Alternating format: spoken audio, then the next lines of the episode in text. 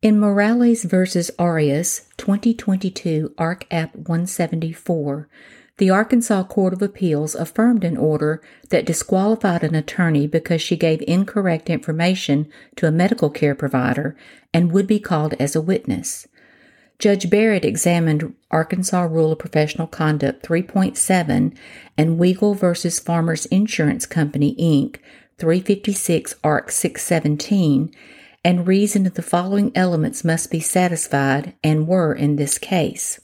Quote, 1. That the attorney's testimony is material to the determination of the issues being litigated. 2. That the evidence is unobtainable elsewhere. And 3 that the testimony is or may be prejudicial to the testifying attorney's client. Ms. Schnurl admittedly provided false information regarding domestic abuse on the part of one parent to a medical provider that is recorded in this child's medical records and that may become available to future medical providers. This is absolutely material in this case involving the father's right to visitation. Only Ms. Schnurl knows the identity of other medical care providers or other potential witnesses to whom she disseminated this false information, which makes her testimony relevant and of material value. Gately testified she would be concerned if she had been provided inaccurate information by counsel when she was trying to provide treatment to a child and focus on what is in the child's best interest. Ms. Schnurl's testimony would most certainly be relevant and not needlessly cumulative. We hold that the first Weigel factor is met, and Ms. Schnurl's testimony is material to the determination of the issues involved. Ms. Schnurl is the only person who can testify to whom else she spoke regarding this issue. Thus, the second Weigel factor is met.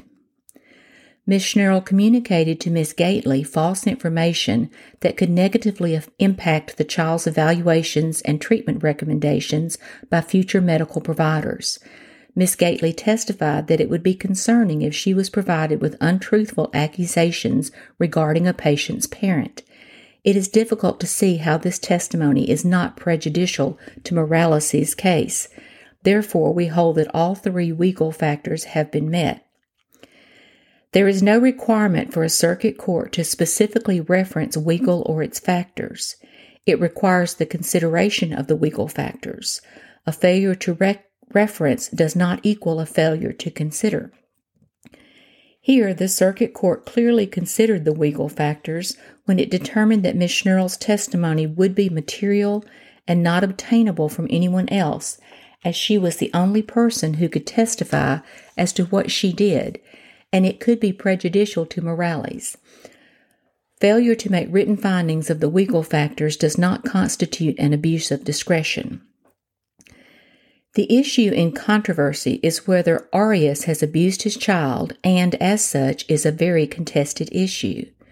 Again, Ms. Schnurl is the only person who can testify as to which medical provider she spoke to and what her intentions were by engaging in such communications. The circuit court did not abuse its discretion by disqualifying Ms. Schnurl since this is not an uncontested issue. Here, the circuit court made it clear that while there would be potential undue hardship to Morales by Ms. Schnurl's disqualification, the damage caused by Ms. Schnurl's involving herself in a client's treatment plan was greater.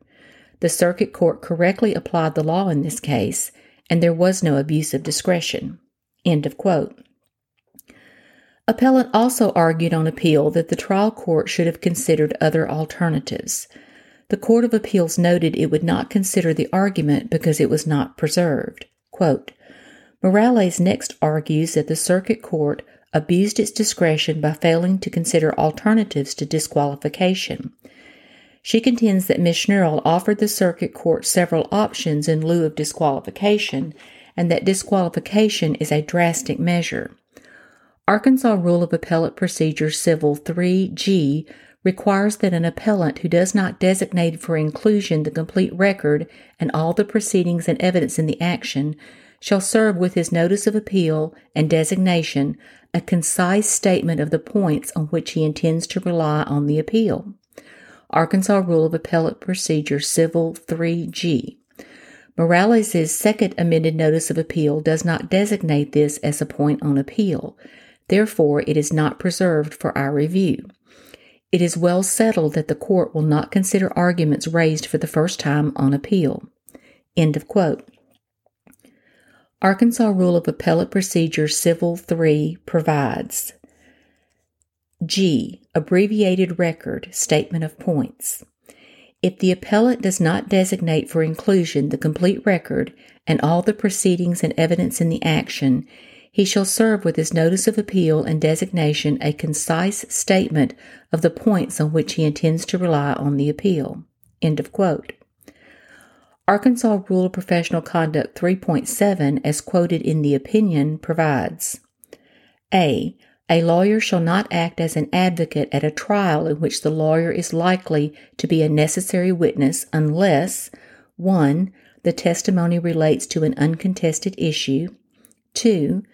The testimony relates to the nature and value of legal services rendered in the case, or three, disqualification of the lawyer would work substantial hardship on the client. End of quote, end of decision.